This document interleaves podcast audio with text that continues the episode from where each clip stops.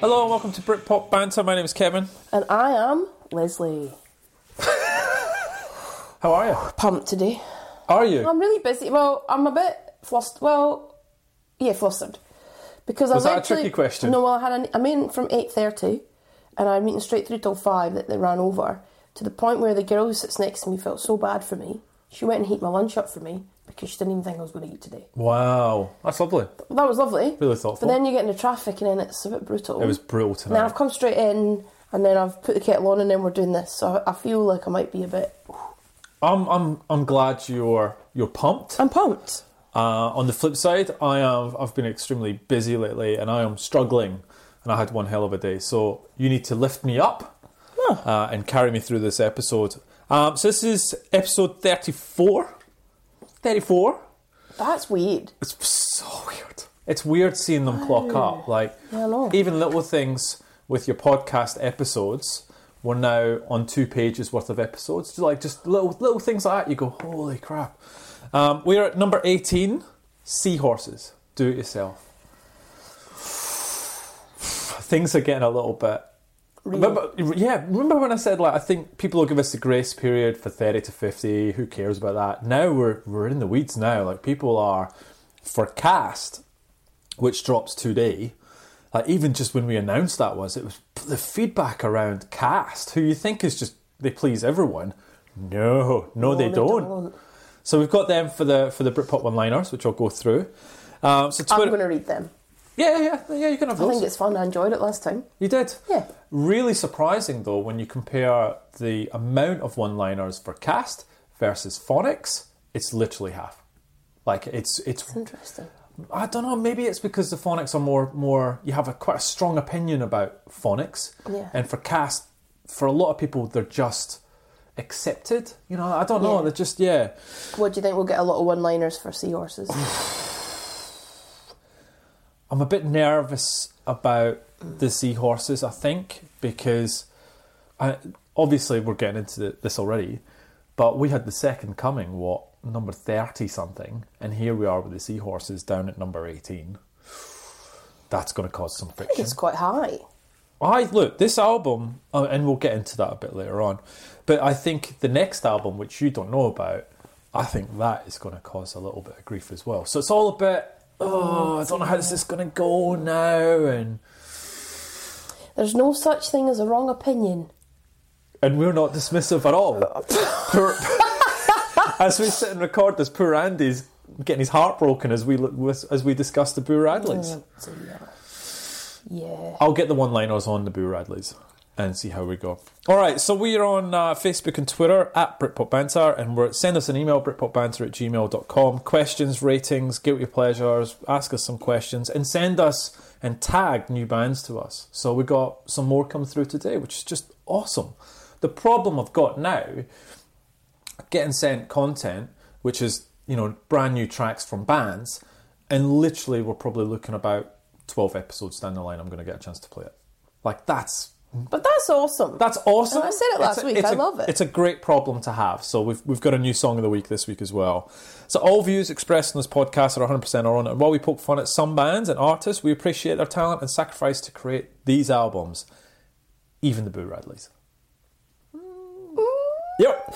All right. I Last. need to make a jingle. Song of the week, song of the week, song of the week. Can you do that? I've just given you You've just stole that. That's um that is a jingle. blankety blank. Blankety blank. God, I can't believe you just got that. Song of the week, song of the week, song of the week. Yes, No. I like that. I'm up for that. Um so cast last week. You felt I, I can't wait to get feedback from everyone around this. You felt that the album didn't really hold up, which I disagree with. I actually think it holds up really well. No, see, again, we covered this off in the episode. I didn't say it didn't hold up. I said that I think it holds up, but I was excited by them at the beginning, and then I thought, and then when I listened to it again for the exercise, I kind Okay. of dwindled. Okay. I do think the songs hold up. But your feelings towards it didn't hold up. Okay, that's all right. Nice if you listened. Jeez. You went to Perth. Should we talk about that? How'd your speech go? So it went really well. The one that actually. you wrote during last week's podcast. Yep, brilliant. and that went really well. And the one that I pretty much ad libbed when I got in there because I realised I wanted to change what I was going to say. Right. Um, it was. I just have to tell you this part. So I went to this conference. I won't say too much about it. Then, and bearing you had a in gala mind, as well. yes, I went to the conference and then the gala dinner. Right. At the gala dinner, bearing in mind the crowd, it's a professional crowd. Yep, yep, yep. A yep. guy decides to do a presentation on a new product. Lovely. That's actually could be very. It could be. It could save lives, right? It's a great, great thing. Anyway, at the end of the product, I mean, sorry, at the end of the presentation, he decides he's going to tell a joke. Oh no. Oh no. And his joke, I can't remember the exact words, but the joke was about Viagra, and the punchline was they were all hardened criminals. And, they, and I was like, oh, he just said it. Did he just say that? Did, did he just say that? Because this is his clients. This is a gala dinner. He just said that. He actually said it. Right. I couldn't. I couldn't look. What was the reaction? Everybody was like, "Oh, you're like a grown." like- Oh. And you're like, "Mate, you just did a presentation." Ouch. How is Perth? It was good. So I had a really lovely my hotel, had a nice view of the city skyline, Mm-hmm. the Optus Stadium. You know the new Optus Stadium, so I could see that out the window. Lovely. That's all I saw. I was literally in a ho- like one day I didn't even leave because the hotel conference was so the conference was in the hotel. I was staying in the hotel. The Ah. Got gala it. dinner was in the hotel, Got it. so it was all a bit hotel. Okay. Oh, so you didn't get out? Didn't... Nothing Oh, that's a bit sad. apart from the taxi to and from the airport, and I Ah. was there for three days. Did you slip in your joke about coming from Perth? Yeah, at the beginning. Settled the crowd down. Settled them all down. See that? Make them laugh at the beginning. Doesn't matter what I say now.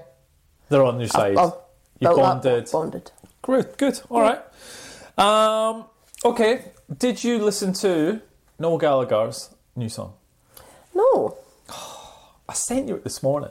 But anyway, his new song. I never saw it. I did. I sent you it this morning. Anyway, the song is called "This Is the Place." Right. I need you to listen to it. Right. I have. Okay. Sorry. Yes. Did you brilliant? Did you watch the video to it? No. But I don't like the song. We've been through this. Why don't you? I really like the It's song. really rubbish. It's this. This album is going to be completely different. I don't get it.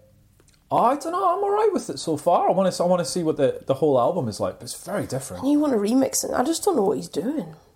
I'd play that. I'd play it in a, in a set. I'd drop it, and it would, it would do Well, all right. Maybe we could play it. Yeah, maybe we could play it. It's funny because I listened to, to Liam Gallagher's EP this morning as well, and it's it's it's good. It's actually really good as well. So I kind of like that they're two, doing two different things at the moment. See Liam's comments about Nebworth. Yeah, I wanted to talk to you about that. He's not gonna. No. I mean, seriously, seriously, Liam is not. I don't know. Do you think? I mean, Spit it out. What do you think? I think he's dreaming. I think they're going to get back together. No, come on. No, do you? Th- I thought he was. He was meaning he would do a solo thing. You think he's he's the. I just I just hate get seeing you get so excited by these little Lewis things. Capaldi's going to be the support act. For who? Oasis, no, I'm joking. um, I don't know, I would love it. I know you would. I'd fly back to the UK for it. It's not gonna happen. It's not gonna. Why would you shatter my dreams? It's Because like when I'm Mm. I got being- told Santa wasn't real. What do you mean? It's the same feeling. It's got. You've got to be realistic about this. It's not gonna happen. It's and then if they do, it's just gonna be like, well, no, I, I just don't. And and I don't think Liam has the scale what he had with Oasis. I just don't. Of course not. Oh. I just don't think so. I No, just he don't want to doesn't. set it up. You know, I think you've been. Anyway, Okay. that's harsh. I can. I just. I wanted to get your opinion, I was in a good mood. and you're not committing to it either. You're a bit. mm. I mean, sp- do you actually think he would get anywhere near the attendance? Oh no, he won't. I'm just thinking about it for You're Oasis. thinking about the, the two of them. All right. Okay. Cool. Cool. Cool. He won't. There's no way. That was what 125,000 people each day. He's It not. was. Gonna, he won't get that. Yeah. He won't. But neither would know. Neither of them. No, I, I totally agree. Ah, yeah. Would he get the same? Would they? I don't know. Anyway, this is a boring conversation. Moving on. Have you got anything else from last week before I get into song of the week? Song of the week. Song of the week. Song of the week. no, I don't. Because we're going to do all that other stuff in a minute, aren't we? Yeah, we are. Yes. We're about to get into your newsreader segment and see how that goes. um, so, song of the week. There's a band called Silverload, at Silverload on Twitter. They're new to us, but they've been around a while. The song is Richard Office, uh, which comes out on the 6th of September, and you can see them live at the Leeds Constitutional, the Constitutional, and Leeds in the 1st of September. Did you read the email they sent to us? Yes. It's brilliant. It was absolutely brilliant. All right, so um, their bio when you're looking for a folksome indie rock and roll band, look no further than Silverload from Leeds, UK. So in the email, they write they wrote to us. So Richard, the Lord of Human Resources, has summoned you into his lair. That's me. I know, wherein you will face him directly. Only don't make eye contact. He's really cross. It's all about to kick off again. I mean, you were caught on CCTV in the back room of the warehouse, but that's by the by. What's his problem? No need to get so irate, right? Nothing a slice of folksome indie rock and roll won't fix. Have at thee, Richard. I mean, it just it grabbed my attention straight away when I read it. I was like, that is brilliant. Silverlord hel- heartily recommend awkwardly dancing to Richard's office after a bad day at work, whether you're the boss or just someone else hanging in there for dear life. This is a really, it's really different. It's a really fun song. It is. It no, it is. really is. All right, let's play at Richard's office.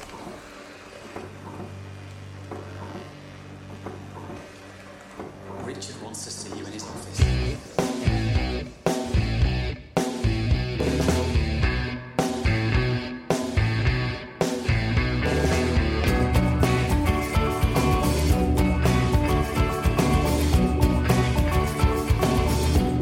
So you've been called to Richard's office. Richard's man will make you sorry. Richard knows your eyes. Spy your tears, you sleep tonight. We've all been down with some more. Slightly hope to miss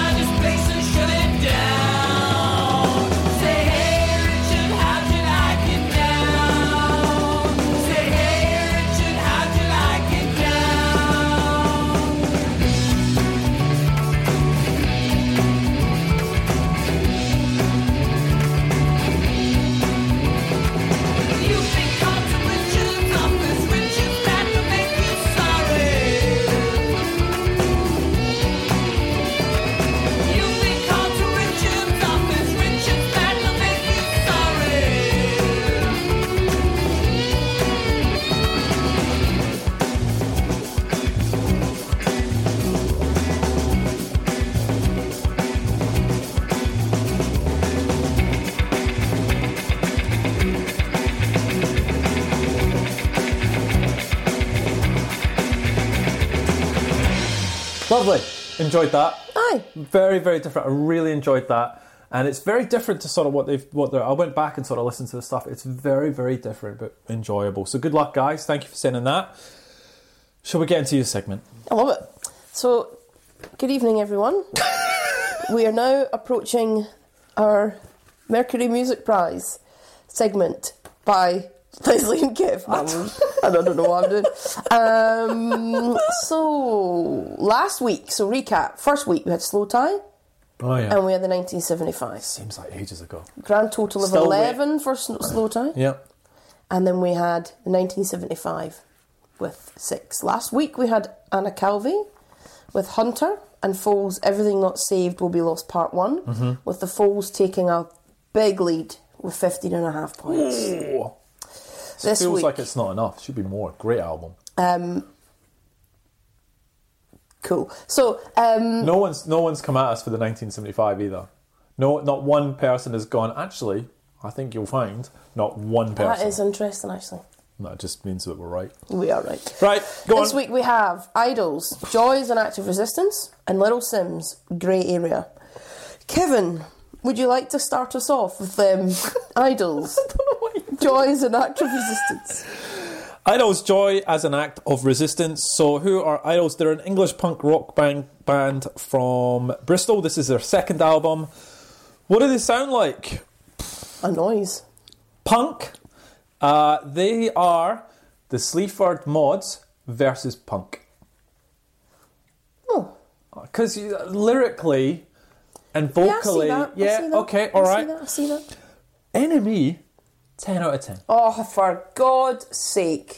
This is a proper classic punk album, one that people will turn to in times of need, one of whose authors are unembarrassed about still believing that art can manifest positive change.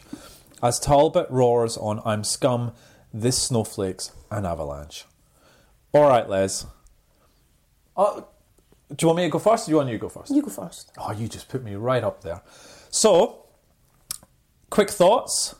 First time listen, this is 100% not for me. Like, I mean, genuinely, this is, this is not my type of music at all. Um, however, it, it, it definitely grew on me. And I actually found myself going back to it. Um, I think that the second half is, is a stronger, it ends better than it Yep, starts yep. it got better, like I said, with every every listen. I sort of used, and I, I was very harsh at the start, and I was using Jerry Cinnamon as my sort of benchmark. Whoa.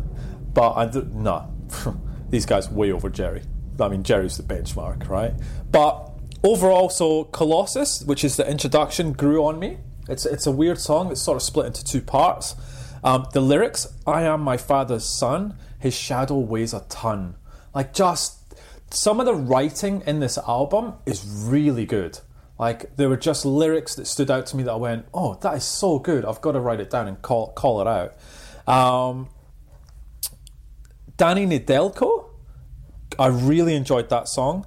He's made of bones, he's made of blood, he's made of flesh, he's made of love. Like I just, just great lyrics again. Samaritans, television, uh, and cry to me is is okay. The the rest of it, it just wasn't for me to be honest. Um, there's a song called June. I did not like June.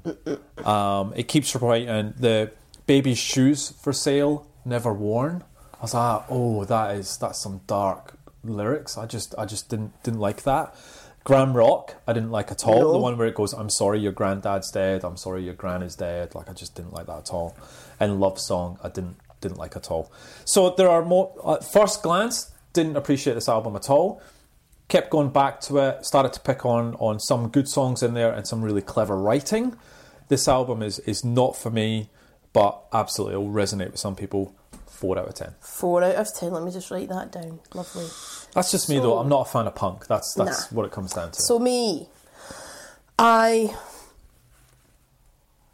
listened to it once, and then I didn't listen to it again. oh you didn't go back I couldn't. no I really struggled to get through it once. it is a tough listen I didn't like it at all. okay So I liked "Cry to Me." yep Funnily enough, I didn't mind "Love Song." okay That was it. I didn't. Yeah, the lyric, like the shouting, and the mu- like the music. Yeah, I it's- just find it aggressive. It's just not for me. I understand if you're into punk, Yes. it's probably a breath of fresh air. Oh, by because far. there's not been a lot of that kind of music coming out, right? And I get that. Correct.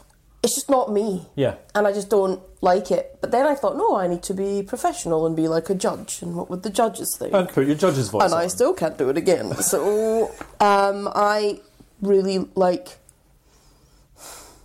If it's not for you, it's I not don't for like you. it. Okay. Yeah, I gave it three out of ten. Two songs and one for effort. You keep chucking that effort. I I just remove the effort and call it what it was. But that's fine. Three. Three out of ten. So they've got a seven. Okay, and I think anyone who knows us and has been listening to us a while, we tend not to like the heavier stuff. I think that's crystal clear. And we've Yeah. seen that in some of the younger bands come through, and it's nothing against them. It's just that's a genre of music that we don't gravitate to, and I find it quite hard to listen to. Yeah, so they're above the 1975 by one mark, so they're not going to be last. So that's, Ugh. that's good news. You know what? This, this, this, I gotta admit, there's a pretty good chance. To be honest, I wouldn't, I wouldn't be, I wouldn't be angry if they won.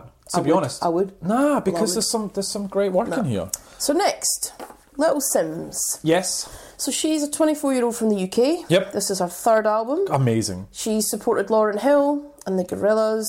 Her real name is Simbi Ajikawo. I hope I said that right. Yep. She's from London. Look, the album is a real mixture of rap, hip hop, R and B, soul.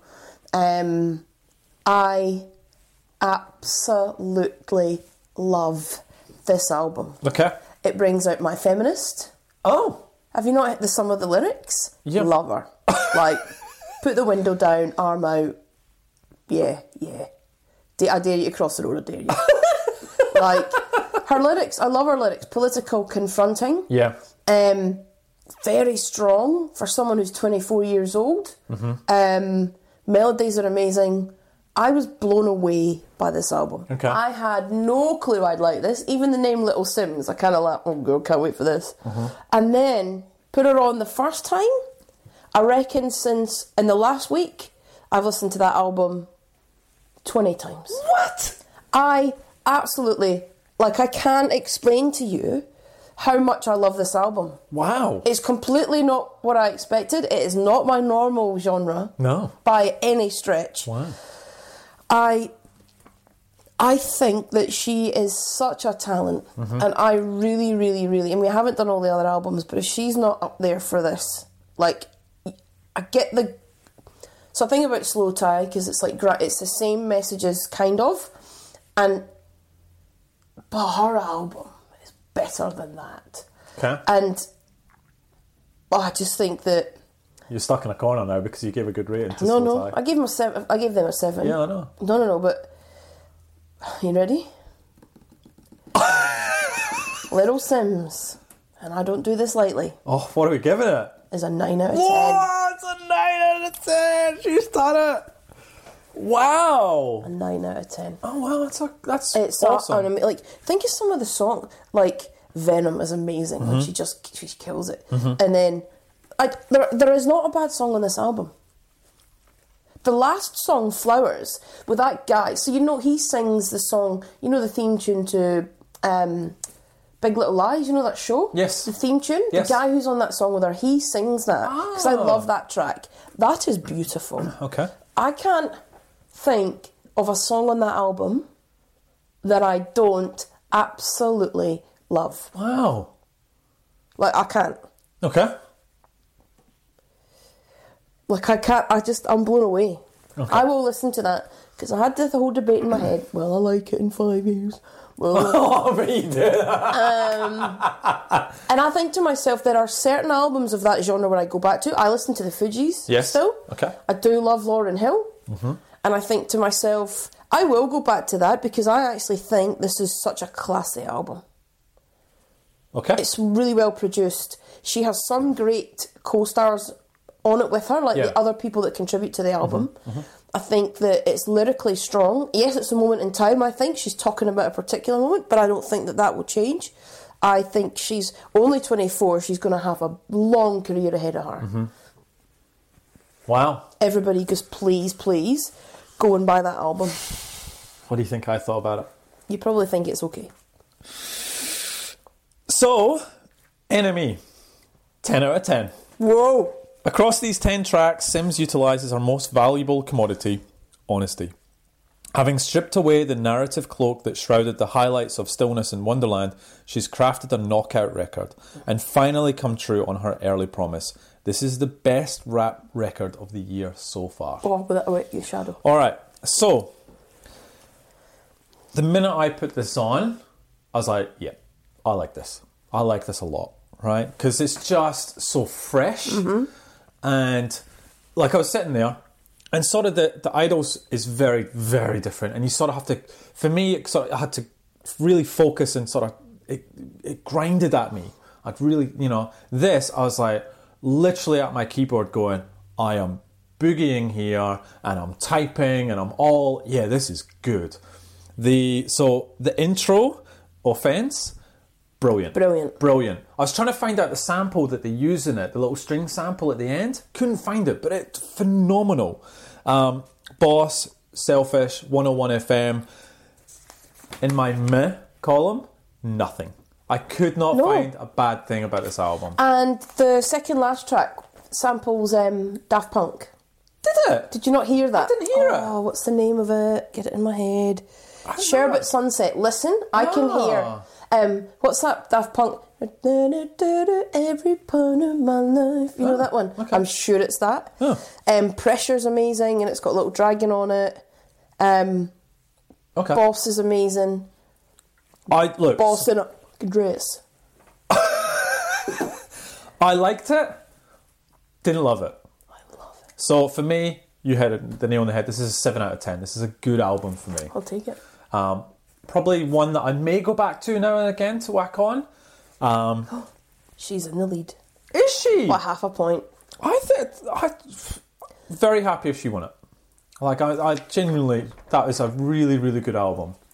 Well done. Loved it. Well, what's my homework for next week? So, we're, So, we've Kevin. got so Kevin. Next week we have Neil and Saturn. Neil, she's amazing. Don't put that in my head. Like, She's amazing. I don't. unbalanced. I haven't listened to this Okay. album. Okay. I listened to two tracks and I thought, no, no, What type of music is it? Kind of like singy, soul-y. Um, she does a great song called "In the Morning." It's not on this album, but I want you to listen to that separately because it's stunning. Okay. Um, what a voice, real talent. I haven't properly listened to this album, so that's her. Um, and Seed Ensemble with Drift Glass. Is that the jazz one? Have you tried that? So right now our front runners so are Little Sims and Foals, but Little Sims is winning by half a point. Yes, I'd give that. I think yeah. Okay. I like the Falls one better, but I can see why um, Little Sims I would be just winning. find it so strange because take this exercise aside, because I was still thinking about the other. We've been doing the homework the whole way through. This is my top ranked album with She Drew the Gun. Yes. This album to me, when you think about the genre, yeah. this is better than for me Embrace, Star Sailor, like everything. True. Good point. Yeah. Right. And I'm so surprised, but do you know what I am? I'm so happy this album's in my life. Oh. Like I don't know why I love it so much, but I just I love her lyrics. It just makes you want to go, yeah. Wow. Motherfucking dress. All Love right. Uh, yeah, so Neo and Seed Ensemble for done. um, the one thing I'll say is the one thing I am missing is reviewing new albums because there's they been are s- new. no, no, no, no, no. Like you know how we were on. There's been a whole bunch of new albums that have been released from artists that we had that we can't listen to because we're doubling down on the Mercury Prize. So I'm looking forward. You've only got three weeks left. Okay, I can wait. I can wait. Next week and then we've got two more after that. So- Okay, done. And then we're done. And then we'll announce the winner. Okay. Because they'll be really pleased to hear that they've won our Mercury Music Award. I'll be sure to get little Sims on the phone. Might not be her. Probably But it's not. going to have to take a big effort from some of these. So yeah, I mean, Because that- I doubt I'm going to hand out a nine freely. True, true, true, true. Guilty pleasures. I'm a genie in a bottle, baby. Gotta rub me the right way, honey. I'm a genie in a bottle, baby. Come, come, come on up, let me out. Guilty pleasures, guilty pleasures. did not like this. What a girl wants, what a girl needs, whatever makes you happy. All All right. And I'm thanking you for doing exactly what a girl wants. Okay, so it's Christina Aguilera, 1999 self-titled debut. Overall thoughts? I didn't realise she had so many hits. I just didn't. Mm-hmm. She was massive. Still massive to this day. Still releasing music. Still massive in the states. And her other album's better. Have you listened to that? no, Oh, well. she released one last year, and it Not got to- that, no. Oh, okay. Um, so good, and that's loosely genie in a bottle. How good is that? Just let's pause. Like, I know that you don't like, like, neither do I really, but pop, like, pop music. But that's pop. J- Like, it's just pop perfection. Aye, It's, come on, It's not really. come on. Will it make you happy if I say yeah? Yeah. Okay. But it is. It's all right. What a girl wants. it's pop perfection. Come on over. Come on over, come on over, baby. Love for all seasons. Yep. Um, meh is everything else. However, in comparison to uh, Mariah Carey, I genuinely disliked Mariah Carey's voice and music. This, there's nothing predominantly that I strongly disliked. Overall, 3 out of 10. Five out of ten. Four points for Judy in a bottle. Because it's just an amazing song. All right, my pick. Nah, you're, you've dodged a bullet this week. So let me tell you what I had for you and why I've had to change it. Yeah.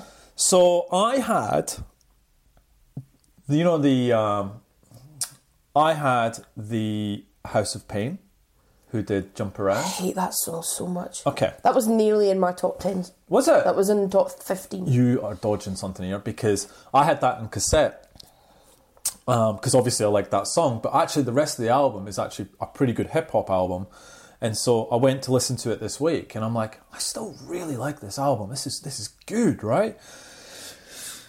But then I then I sort of some of the lyrics stood out to me, and I was I found them really offensive. And maybe I'm showing my age a little bit, or maybe I've just I'm come to understand some of the terms that they use, but they are just horrible lyrics to women and to the gay community and just I just went, I'm not I'm not advocating this. Yeah, right, good on But ya. that's weird. It's the first I just went I and don't that- want to hear that. and the album's done. Like that's it. I'll never go back to it again because I just go. I understand hip hop and that, all that sort of stuff, but these these some of these lyrics were just so cruel and mean and just so. I just it made me it made me uncomfortable. So I go. I'm not doing that. So on the flip side, I've, Oh, good on, on the ya. flip side, but I wanted to. I could have just took it off the list, right? I could have not even spoken about it. But then I went, no, no, no. I had that down. That's an album. That's probably the first album that I've listened to and gone, I don't agree with that, and I'm not standing for that. Yeah. And you're done. That's weird, right? I don't know. I don't think I've ever done that. no, I think it's before. great. But I do think you're right. Because when you're a teenager listening to that, it doesn't even mean any sense. Because you don't even know what they mean. Well, especially I don't. I you know some of the terms that they use in there, I you know I didn't understand or didn't know or pro, I'm not I'm not a big lyrics guy, but just some of this ones I'm like, ah, did he just say what he s- did he say that? No, no, no, I'm not. No, no, no, and I'm not in any way advocating or promoting that. I don't want you listening to it. I don't want any of our listeners to, to jump on that. No, no, no, forget it. Good on you. Right, shall we I'm get? proud of you. Thank you. Shall we get into the most comfortable and safe album on my guilty pleasures? Go on list? then. Dido, No Angel. That's Oh, a great album. it's a great album. I liked it then. You know, the work that she done with Faithless as well. Eminem. Does this stand up? Does it stand up? I reckon it will stand up. Has this got white flag on it? Uh, I can't remember. Can't remember. Beautiful song, makes me cry. So you've got Dido, No Angel, instead of House of Pain's Jump Around album. Happy with that? Wait, happy. All right. Uh, moving on. Britpop one-liners.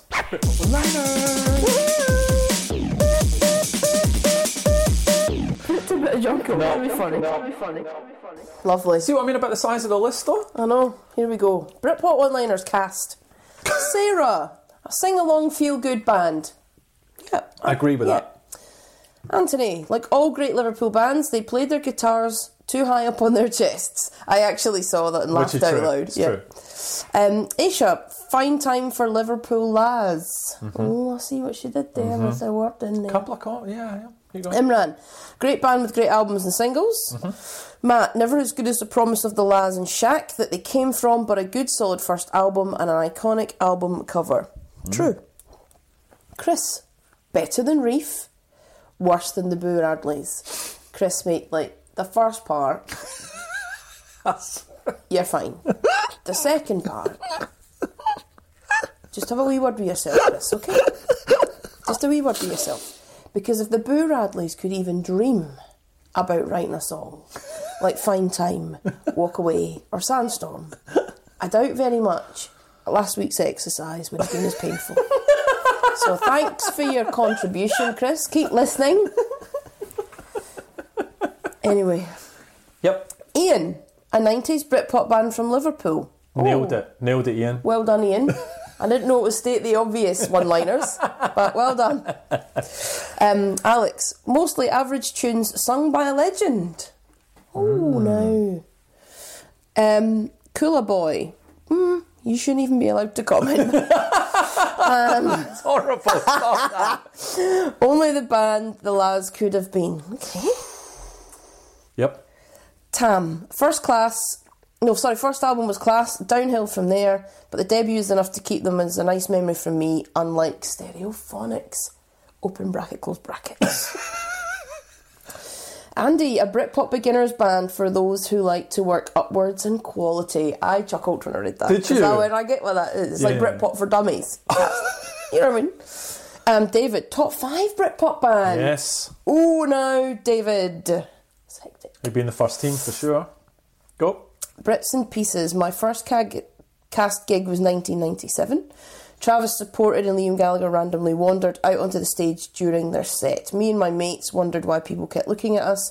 Then we realised that Mick Hucknall and his girlfriend were sitting next to us. You'd have lost your mind. Wouldn't ya? You'd have just started belting out every song from Stars. Um, that's a bit surreal. Liam Gallagher, Mick Hucknall, I know. whole thing. It's been a while since we've had a I go. tell you what, if we're at the Casco in October and we see Mick Hucknall, that would make my life. Thank you to everyone who contributed. Yes, thank you. All right, let's get on to this week's Uh, album. no, no, no. We've got more homework. Do we? Yes. What do we have? You wanted me to do my top 10 best first tracks. Oh, and I didn't do it. Well, you I'm, half, I'm, I'm saw. actually, I'm actually halfway through it, I promise. Okay, are you ready for mine? Go. So, number one. Oh, see, Frank, this is your favourite. No, no, just in 10. I've just got them. To, I've actually got 11 because I couldn't cull one. What's with, you, you can never do a top 10. You're always like, it's 11. Go on. Um, do you know what I mean? Be here now. Oh, really? Mm. really? Yep. 100%. Okay, all right. Love that song. Kicks off the album. You know what you're in for. You get a real angry. You're up punch and to the about. It's a face. real punch in the face. Number two, All Right by Cast. Oh, okay, that's good. Number three, The Changing Man, Paul Weller. Ooh. Okay. Four, Thousand Trees, Word Gets Around. Really? Yep. Okay. Number five, Girls and Boys, Park Life. Ah, Up and about, love it. up and about. Uh, number six, Getting Better, Shed Seven. Oh, that's good as well. I'm going to steal these. Seven, The Riverboat Song, Ocean Colour Scene. Oh, I'm definitely. Bow, bow, bow, bow, bow. I mean, definitely, tell me. Definitely stealing that. Uh, number eight, Car Fiction, Echo Belly On. Oh. Okay. Number nine, Misshapes, Pulp. These are good songs. Number 10, I Want to Be Adored, Stone Roses. Yeah, okay, give me that. And I had to sneak in number 11 if I can somewhere because I didn't know what to take out. We'd be moving on up Primal Screen. Ah. So I'm really happy. That's a good list. Good list. Mine's is different. But that's because you're not following the criteria. No, no, no. Because my criteria is It's got a Up and set the about. scene, punch in the face. that's stuff like it. that. And they all do that. All Tell me one of those songs that doesn't do that. No, no, no. You're right. You've nailed it. I know, I've my nailed it. my my choice for an intro is different to your punch in the face set in the scene. It's about easing me into that album and just Brilliant. what other homework do we have? Is That was that it. No, that was it. it? Okay, cool. I like that. That was hard. It was hard. It is hard. That's why I'm only halfway through it. What It about was hard for two reasons. One reason, there's a lot of albums that do not meet my criteria and do not get it right.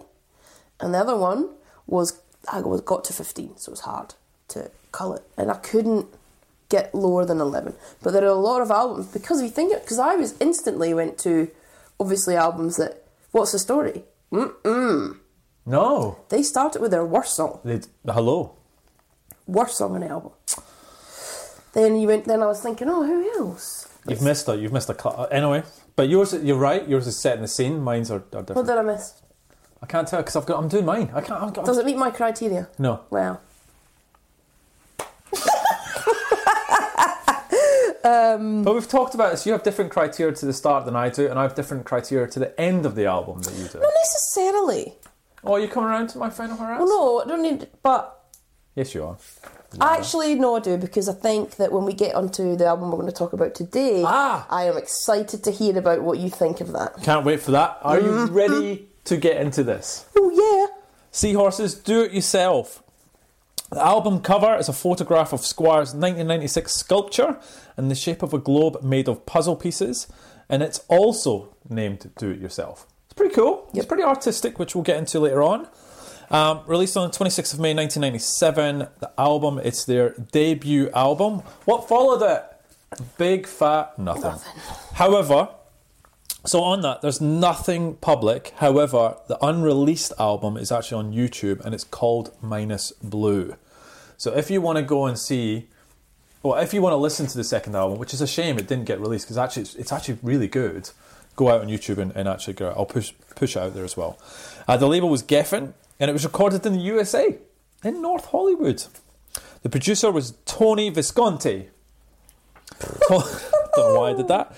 Tony, most famous working as a producer, was David Bowie most of his career. Also did T Rex, The Stranglers, Elaine Page, Thin Lizzy, and more. Lane Mo- Page. yeah. Most recently, he did The Good, The Bad, The Queen, Maryland. Ah, I see. Yeah, so quite the career. 45 minutes, 11 tracks. Charted at number two, didn't make number one. And it was in the charts for 49 weeks. Are you ready for the charts? Oh yeah. What's the year? What did I just say it was? Forgotten. Oh, for goodness, I just threw my bit of paper. 97, I reckon. Yeah, I thought so. And you know what my thoughts are on '97? Didn't you say you wanted to be That's in a 90 genre. Remember? 1997 is a genre. Yeah, but then you saw the singles and you Yeah, went, that oh was no, fine, I but don't we want to went on bother that. albums. Went on albums. Right, we're on the albums. Let's see if you want to stay in 1997, shall Okay. we? Number 10, Texas White on Blonde. Yes, I do. Thank you. Number 9, Republica. Republica. I wouldn't mind it. You staying there? Yeah. Number 8, Direction, Reaction, Creation by Jam. Yep. 7, Before the Rain Eternal.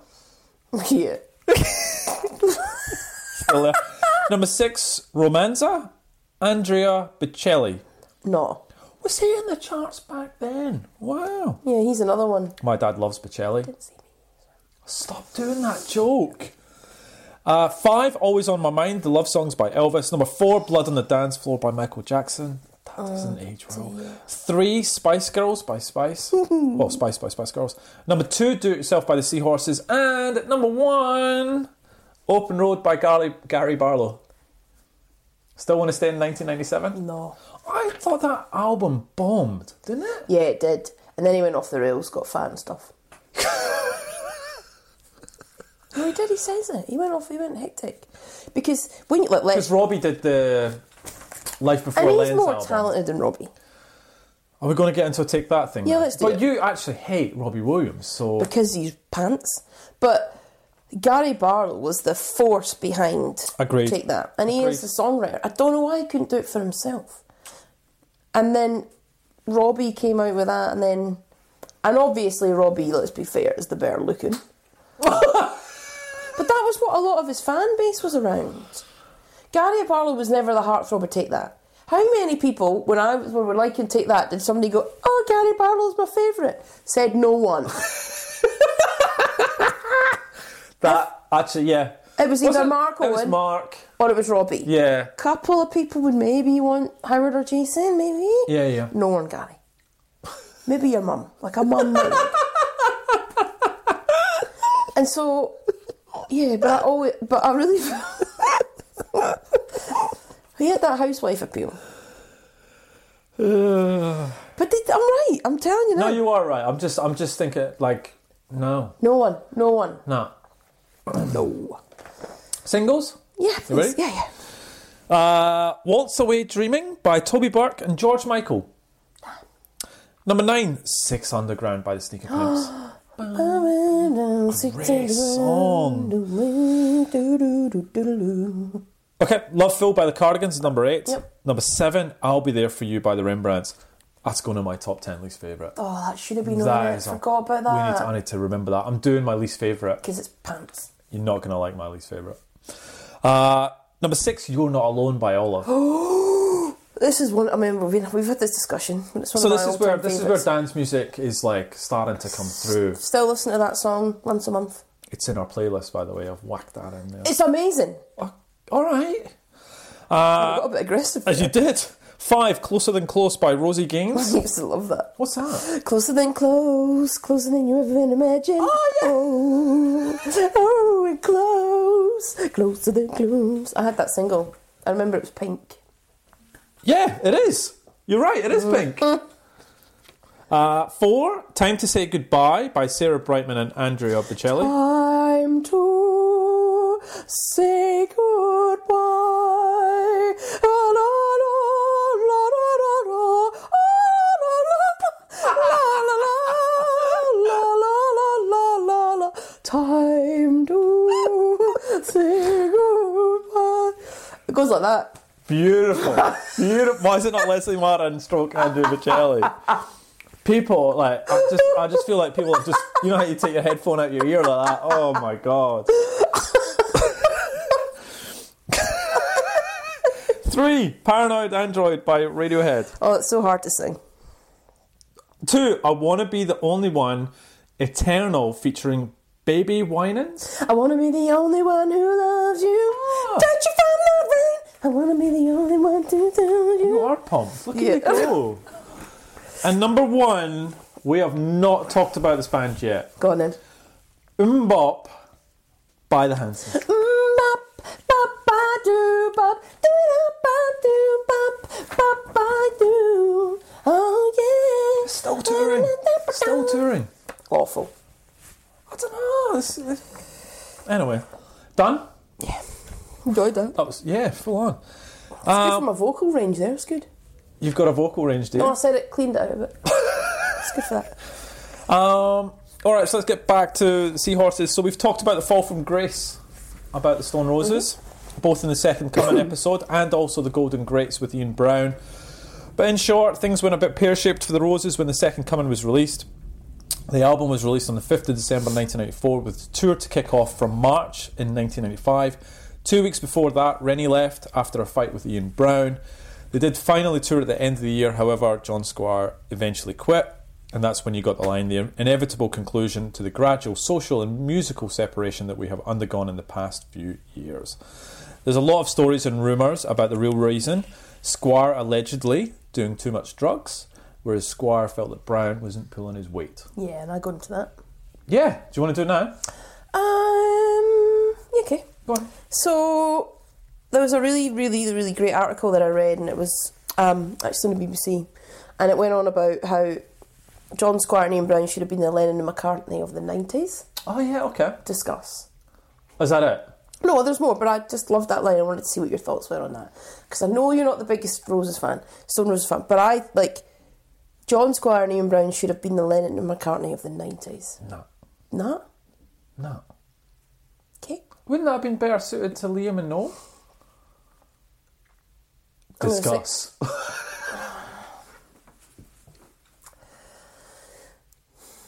I don't know how much influence Liam had on the old songwriting. oh really? I don't know. Okay. I don't know. Uh, I just. I never. To me, it's it's the. I, I know I'm in the minority, but I just don't. I just don't get it. I just don't get it. I've tried. I, I tried to go back, and I just can't do it. Okay. Yep. Anyway, they were the creative force behind the Stone Roses, who were an unassailable position at the top of British rock. Their debut album, also called The Stone Roses, was recently voted, and bear in mind this is article is about 10 years old, was voted the greatest album of all time in a BBC poll. Look at your face. Had rescued Brit rock from its stadium rock doldrums and paved the way for virtu- virtually every subsequent development in British rock. But all went wrong. So, this whole article is about John Squire, and he gets asked about in all of the interviews, Ian Brown claims it's his fault, as in John Squire's fault, um, that he had aloof behaviour, rampant egomania, and sub- succumbed to cocaine. Up until this article, Squire had never responded. As Brown's solo stardom had progressed, his former partner had spent years in retreat in rural Cheshire. Since the collapse of a successful but short lived band, the Seahorses. Now he's finally breaking his si- silence. So this is quite a bit old. And it talks about his solo album, Time Changes Everything. I want to pause here. Can't wait to talk about that album. Let's do it now. Couldn't, it's not on Spotify. It's on YouTube. It's on though. YouTube. Yeah. Um, it contains several several seemingly honest songs about the roses, and with his first interview in five years, we meet at a quiet pub in Manchester. At this time, he was 39, so this is 2003. So, I listened to Time Changes Everything, Oh, I can't wait to get your thoughts on this. I'm glad you did. and okay, first thing. He can't sing. Very well. There's a reason that he's What did you think of his voice? We are all over the place now, but yeah, go Yeah. Okay. So I talk about Ian Brown not being a classically trained singer, and we all know that. But for some reason, with this, it works. on. It does work. You are correct. On some songs. It- yeah, but it's also unique. Tell me Correct. somebody else that sings like Ian Brown. No one. So it's kind of why it stands out. Liam Gallagher's the same. Like, the, but they're unique. They're just them. John Squire's voice could be any old pub band, any old person. Okay. and I'm a massive John Squire fan, so don't get me wrong, because I think he's an amazing guitarist and one of the best songwriters when you think about Stone Roses plus Seahorses. Yep. But I didn't enjoy that album. I struggled with it. Um, the first track I liked it, and I thought, oh, I think I'm going to be okay. Second track, same, and it just it kept going down and down and down. Um, no final for Hurrah for You, No. no. No. Um, but I'm surprised because I've got to be honest, I didn't even know he had done that until this exercise. Yeah, okay. Um, He's done two. Two albums. and it's just not, okay. well, they've, Okay. not, they've not resonated at all. No. I'll talk about them a bit later on because I've got a bit of a, a review around what NME thought about them as well, and, and how it's, you've talked about the voice, they talk about the voice, and, and stuff like that. Um, The article here says that they think it's a distinctive voice, not unlike Bob Dylan. really? Yeah, nah. and I know what they mean. Like Bob Dylan's another one with a distinct voice. Yeah. But again, it's suit. I don't know. There's just Okay. that's fine. Okay. What else you got? So, Shall I keep going on with the timeline? well, yeah, you can. Okay, cool. Um, all right, so Ian was uh, interviewed in, in Clash Music in 2009 and said this. So, asked about his least favourite memory of the Stone Roses, Ian Brown replied Walking into John's room and seeing him, in, seeing him with another delivery of cocaine in a big pile on his table. It's 11 in the morning and he's snorting lines of cocaine, and I'm thinking, shit, is that what we are now? Do you have to take coke at 11 in the morning just so you can come up with a guitar line? I thought we were against all that. I thought we were the real article. If he could have seen himself when he was 15 doing that, he'd have been horrified. So Ian, I- like as you go through this, Ian has actually, um, every time he's asked, he, he he's very honest about his answers. He hasn't sort of pulled any punches. He's very honest. Whereas for you, John is actually quite a recluse in terms of interviews and coverage. So it's actually quite hard to find. I'll give you his rebuttal. Go. So, according to Squire, he was forced into taking responsibility for writing the group's songs, saying that he could have um, really used some help. Squire insists there was nothing like the excess that Brown has claimed. The only thing I did to ex- excess were guitar solos, which is quite funny and it's true. True. Um, he says dryly. However, he admits the coke did make him paranoid. As Squire tells it, the cocaine controversy arose from a 1995 interview he gave to the LA Times. People were asking us why it took so long to come up with the second album. He explains we'd done other interviews and the same excuses about the court cases. Um, I thought the guy deserved something more. Um, he thinks that um, he's acquired the Judas role, you know, like the, the traitor. Mm-hmm. Yeah. Um, and he reckons, because Brown reckons that Rennie left because of Squire, Mm-hmm. but then he argues that he left because of an argument with Ian Brown. know. So you, g- this goes on and on, and he just, re, like, I just think, and this is obviously he asked he was asked again about Ian and he said, Look, do you think you know Ian Brown changed? And he said, Look, I refuse to become a grass. I don't want to stick the knife in. All is all I can say is that Ian became a complete stranger. It was bizarre because everyone assumed we were the best of friends, what which put a tremendous amount of pressure on us. And then he left the band. I'm, imme- I'm immensely proud of what the Roses achieved. No one loved or worked harder for that band than me. So it kind of really hurts him. Yeah, yeah, yeah. Uh, I read like in the in the limited interviews that he's done, he obviously was quite passionate about the roses, and he has his opinions, and and Ian has his, Mm-hmm. Yep. and I do have a point, which obviously the seahorses kind of ended up the same, right? Now, if you look at the common factor, and I'm not, you know, throwing Go on, blame. Oh, see what you're going. I see where you're going. Okay, the common factor is Squire, and literally you see from Chris, you see the same sort of commentary as from Ian, and I'm just, I'm, I'm maybe throwing, you know, shade at someone, but I just, I sort of go, he's the common factor in here who has been in bands and they've just dissolved because of friction within the band. Am I wrong? You're not wrong. Okay, cool.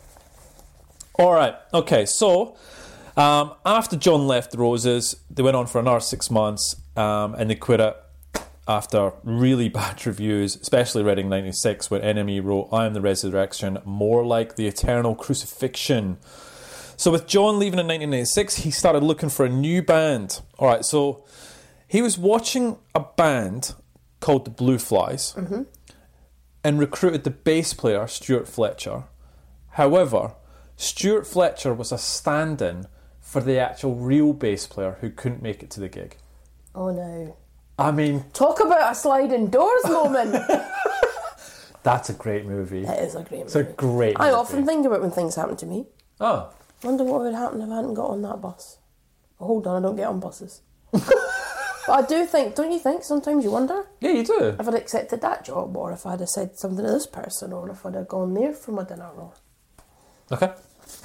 If you'd have gone there for your dinner, because who might I met in a maybe you're restaurant? overthinking this. I don't know. fuck. You've got too much time Whoa. to think about it. But anyway, yeah. So Chris Helm was originally in a band called Chutzpah, and were travel traveling around France. Rubbish name. It's not a great name, is it? Nah. Um, didn't work out. bec- Um, apparently, they fought um, internally. So Chris came back and started busking. Also, they fought internally. Don't want to throw shade. So anyway, they st- he started busking and working at a place called Fibbers in York. He was asked by Live Forever how he got recruited. Uh, so that's how it happened. Yeah, you were singing outside Woolworths one day, and some some guy asked you for a tape. Yeah, at the time, John Squire was looking to do his own thing after the Roses, and it was a guy called Dennis, a friend of John's guitar tech, who heard me and asked, "Have you got a tape?"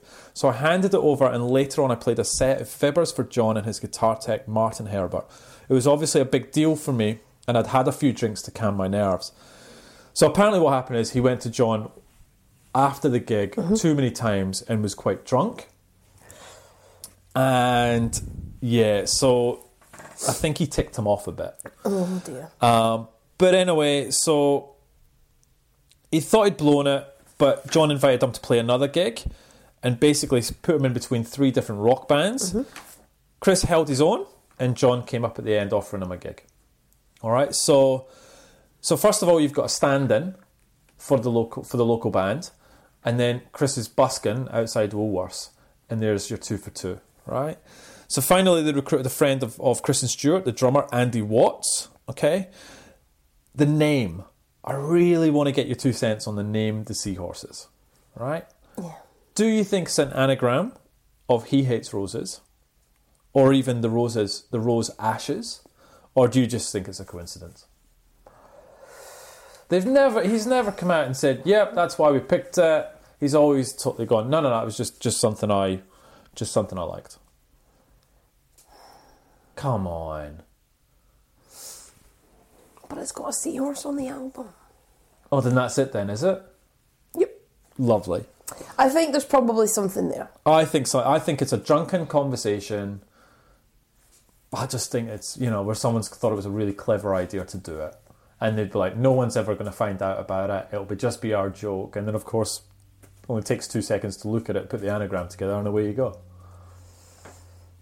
No, Yep.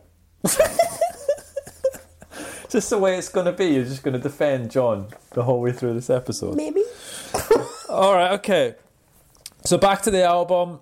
Uh, so they were originally they tried to drop the permanently, so they were just called Seahorses. But there was another band already called just Seahorses. Yes, there is Is there? because I found them. Oh, okay. Because if you, they're on, I'm sure they're on Spotify, or they Okay. were on, or was it on YouTube?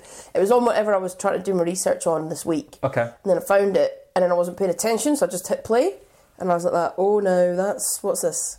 What was it like? It's a bit rubbish." Listen to it's not- It's a bit rubbish.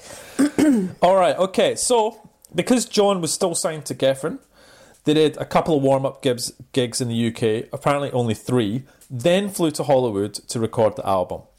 Three of the four band members had never seen the inside of a studio. Oh, that's so cute. But get that through your head, like you've just like you've got you've gone from busking to now suddenly getting flown to Hollywood to be in a band with two other new people who are going, well, this is new to us, with John Squire. Amazing. It's pretty incredible, right? Like, I'm just reading this, I'm going, wow, yeah, you're going to jump at it, right? All right, here's where we get into the bit of the album talk, right? So for us, right, and because some people go, why is this? This Because to be honest, the album itself, and we'll get into reviews later, it gets mixed reviews. And I Ve- could see why. yeah, so let's. So for us, this was a big album for us at school. It was huge. Literally, the cassette would go one end, flip it over, we'd start the whole thing again. Right? It was just non-stop in our common room. Why do you think that was? because I actually can't give you a reason. I just think that I, li- I like it. I think it's because we loved, well, I loved the Stone Roses. Yes. So I loved them. Yes, Loved Oasis. I can't, it, it, it fits. it fitted in the mold of songs. It does. Yeah, of the bands that we were listening to at that time. Why do you think it didn't resonate with, with the majority? Because I'm, I'm serious, when you look at reviews, people did not sing the praises of this album. Why? Right. Because it's a poor man's Stone Roses. Oh, I didn't expect that so early. And I'll tell you why. Go on. because he does the same in some of the Stone Roses songs. He bap there's all the riffs and Yeah. then he does the guitar solos, right? And Yeah. he farts about with that quite a bit in this album. Not as Agreed. much, but he does. And that's just obviously what he does. It's his style, it's what he knows, it's what he does. Yep. So it's a watered down version of the Stone Roses. Okay. With somebody who can actually sing. Agree. So I can see why people probably diehard Stone Roses fans wouldn't probably like it. Yeah. there also, if we're honest, isn't for me there are great it's hard for me there are great songs on this album, but I, I don't know when you say it like I said to somebody today, oh we're talking about zero, didn't know who- didn't know where Yeah. they were from the UK, had no clue what I'm talking about. Really? None zero. So they didn't have a big hit. No, and we're going to talk to that. I want to get your opinion on the singles that they released too, because I think that had something to do with it as well. And that's it. So I think you've got to remember, you know, I talk about that second album Yes. theory. Yes.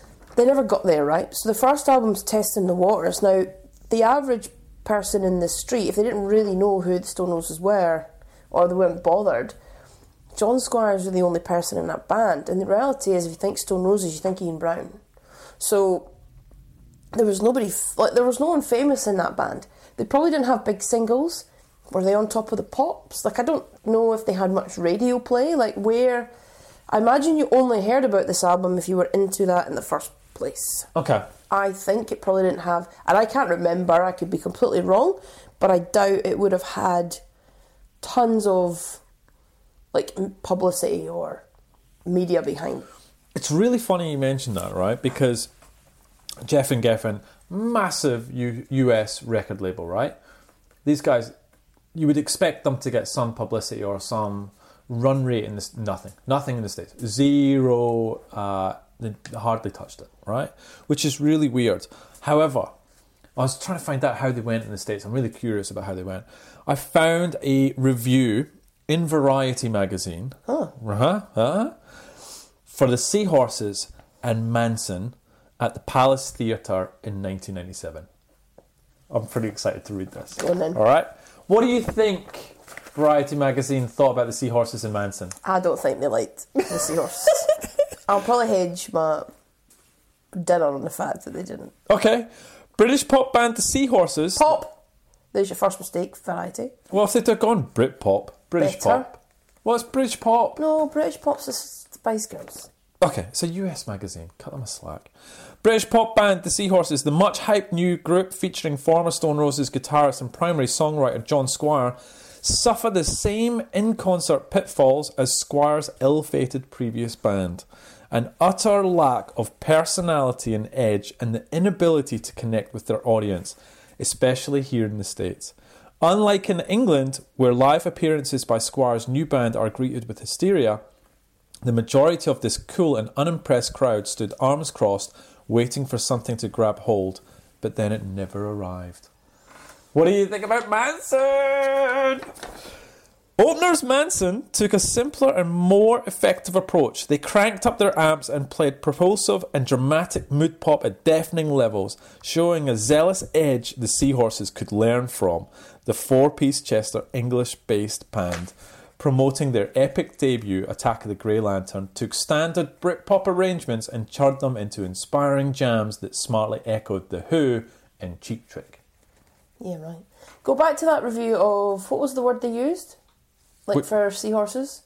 Like, not bland. What did they say? Was it bland?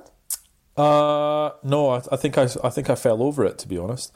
An utter lack of personality and edge. That's the word. Edge. That's what I want to. That's that is what the seahorses don't have. Oh, okay. So that's yeah. When you said that, that's what resonated with me because I don't think I've verbalized that properly. They have. They're safe. The seahorse album we loved it because it's a safe album. It was similar to probably what we were listening to. Okay. There's nothing experimental in it. It's the very. It's a format. Okay. And a lot of the songs are very similar. Now I love it, don't get me wrong, but I can see why people it's not suede, it's not blue tones, it's not Manson, there's nothing edgy. It's there isn't I see your point. it's kind of like the same as Ca- but even Cast does something a little bit different. Yeah, yeah. Very safe. Yeah, And okay. there's no- like yeah. And Okay. I think that's probably why a lot of people reviewing it would go meh. Yeah, okay. Post album launch, they toured with Third Eye Blind. Oh no. Do you remember their song? What's that? Semi Charmed Life. What's that? Yeah, I didn't like that. I had that on CD single. Sing it again. Semi charmed. Uh, oh, now I've forgotten it. I'll come back to it. I'll come back to it. Um, they did support gigs for Oasis, the Rolling Stones, and U2. So they Yeah, had some right. pretty good support slots, right? I want to talk. I'm going to delve into the relationships within the band because I'm curious about this, right? So Chris was asked about the relationships in the band, and he went, "Yeah, well, that's it. John was older than us. Stuart Fletcher, the bass player, was 20. I was 26, and John was 36. That's quite a spread, and I find myself in the middle of that in a way. I would be telling Stu to chill out because he'd be doing my nutting like you do when you're 20." John would be, be telling me to chill out, so it just went on like that, and nothing but nothing too heated. Plus, John had obviously lived a, a lot more than the rest of us. He'd been through all that with the Roses, the court case, the highly publicised breakup of the band, and so on. On a personal level, me and John got on all right. Um, it was just me and John who would do the press for the band, so I probably spent more time with him than others, but it's not like we hung out a lot. We weren't the chattiest of fellas. So I think there's a kind of feeling that the band just didn't connect on a personal Yeah. level, and I think that sort of resonates. Um, so on the third single release, drummer Andy Watts left the band. He says he was asked by management due to leave due to not fitting the band's brand or look. Fast forward a couple more drummers for some more tours. They settled on Mark Heaney. They got back into the studio in January 1999 to start to start work on the Minus Blue album. Uh, literally after a couple of weeks, though, they pulled the pin and announced they were splitting up. So, Chris, we got together for rehearsals for the next album, but the sessions were really strained, and John was becoming more and more irritated with me. We'd been touring non stop since we met, and I was drinking heavily and turning up hang- hungover and stinking. By then, me and John were going in two different ways, with me being more acoustic and him being all about his loudness. I started to express my opinions, and John wasn't used to that, but I stuck to my guns. It became apparent that none of us were happy with the way we were heading, and I suppose we were just tired, frustrated, and really getting down about stuff. Uh, You can kind of see that Yeah. right? Because John has his sound, Well, a hundred percent. and you don't mess with that. No. So I can imagine. I'm going to do an eight-minute guitar solo, and you can just stand there and deal with it. exactly, and I can't wait to talk Yeah. No, I this get- yeah, album. And I think that's another thing we need to tap into. Self-indulgent is sometimes very much apparent on this album. You don't need that guitar. I don't need a four-minute guitar solo, John. You're all right. I don't need it. But he is, and I'm going to do a bit of a segue here because it's really fun. He is one of the top guitarists of all time. Is he? So I did a bit of digging into this. BBC poll of the top 50 guitarists of all time. John Squires came in at number 13. Thirteen. Let me read you the top 10. Number 10, Peter Buck from REM. Number 9, Jack White, The White Stripes. Ah, brilliant. 8, Prince. Oh. 7, Johnny Greenwood, Okay. Radiohead. Yep. 6, Kirk Hammett, Metallica. 5, Tom Morello, Rage Against the Machine. 4, Johnny Marr, The Smiths. Oh wow. 3, Matt Bellamy, Muse. 2, Slash, Guns N' Roses. And number 1, John Frusciante from the Red Hot Chili Peppers. Oh. Noel Gallagher came in at 19. Okay. Kurt Cobain came in at 20. And how much have I banged on about the fact that Jimmy Page from Led Yeah, I was Zeppelin aware. doesn't even chart? Away. Doesn't. I was about to even talk about that. chart. Wow. But yeah, so John Who done came the in chart? at number 13. BBC. Yeah, so voters, BBC poll of all guitarists of all time. Wow. Yeah. So John came in at 13. No 19. No better than Kurt Cobain. Mm. John Squire. Wow. The top 10 for me, I'm like Jack White for the White Stripes. No. Back down to number Mm-hmm. No. 15. No. REM. Hmm. Matt Bellamy Muse. I don't know if that was just a moment in time. Yeah, okay. He's a good guitarist, but Yeah. um, That is. Slash I get. yeah. Totally 100% I get. Totally get. Tom Morello I get. Raging Against the Machine not my favourite, but I get What number did he come? five. Five. Yeah, and Kirk Hammett Metallica I get. Yeah. Okay. Yeah. Okay. But Johnny Greenwood Radiohead, I would not, I do not think about Radiohead and think about guitar solos No. or guitar, Not anymore. Not anymore. Really, do you? but just ever, even on the bends. Like it was cute, like like fake plastic trees and little strum strum, but there were never anything that I couldn't play. Oh.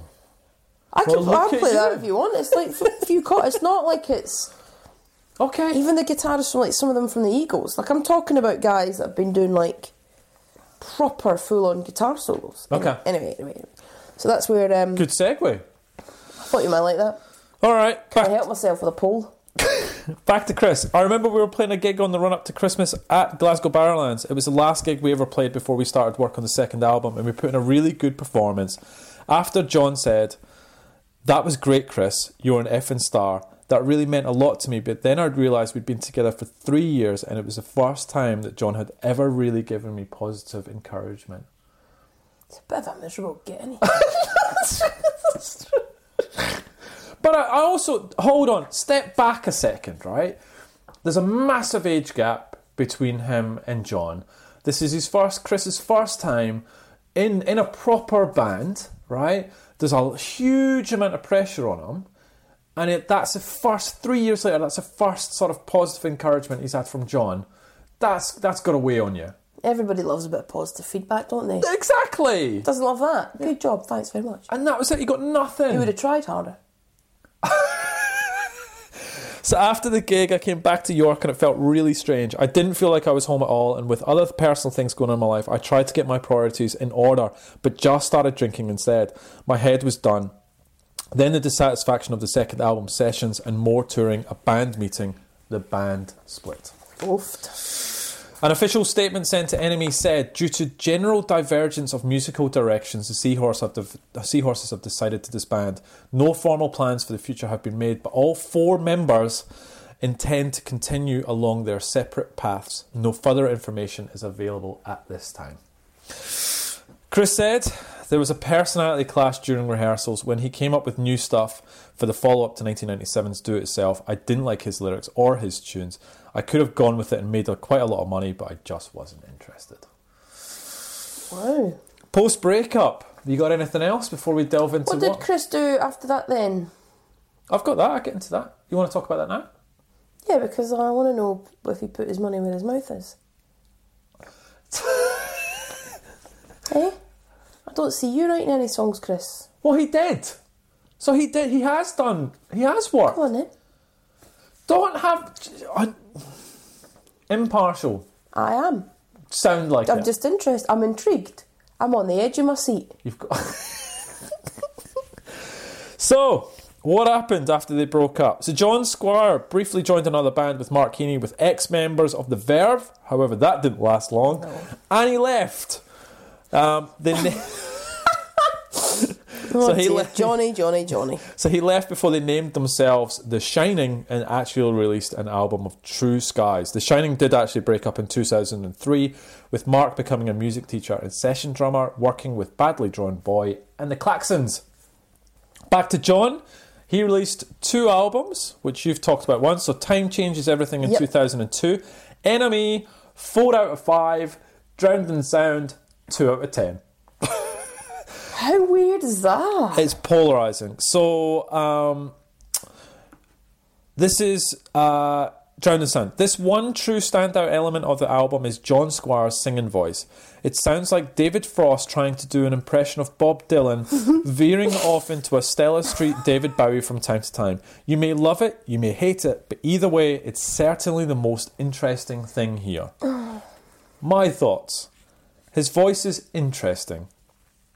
He can sing, but I don't know how I feel about it.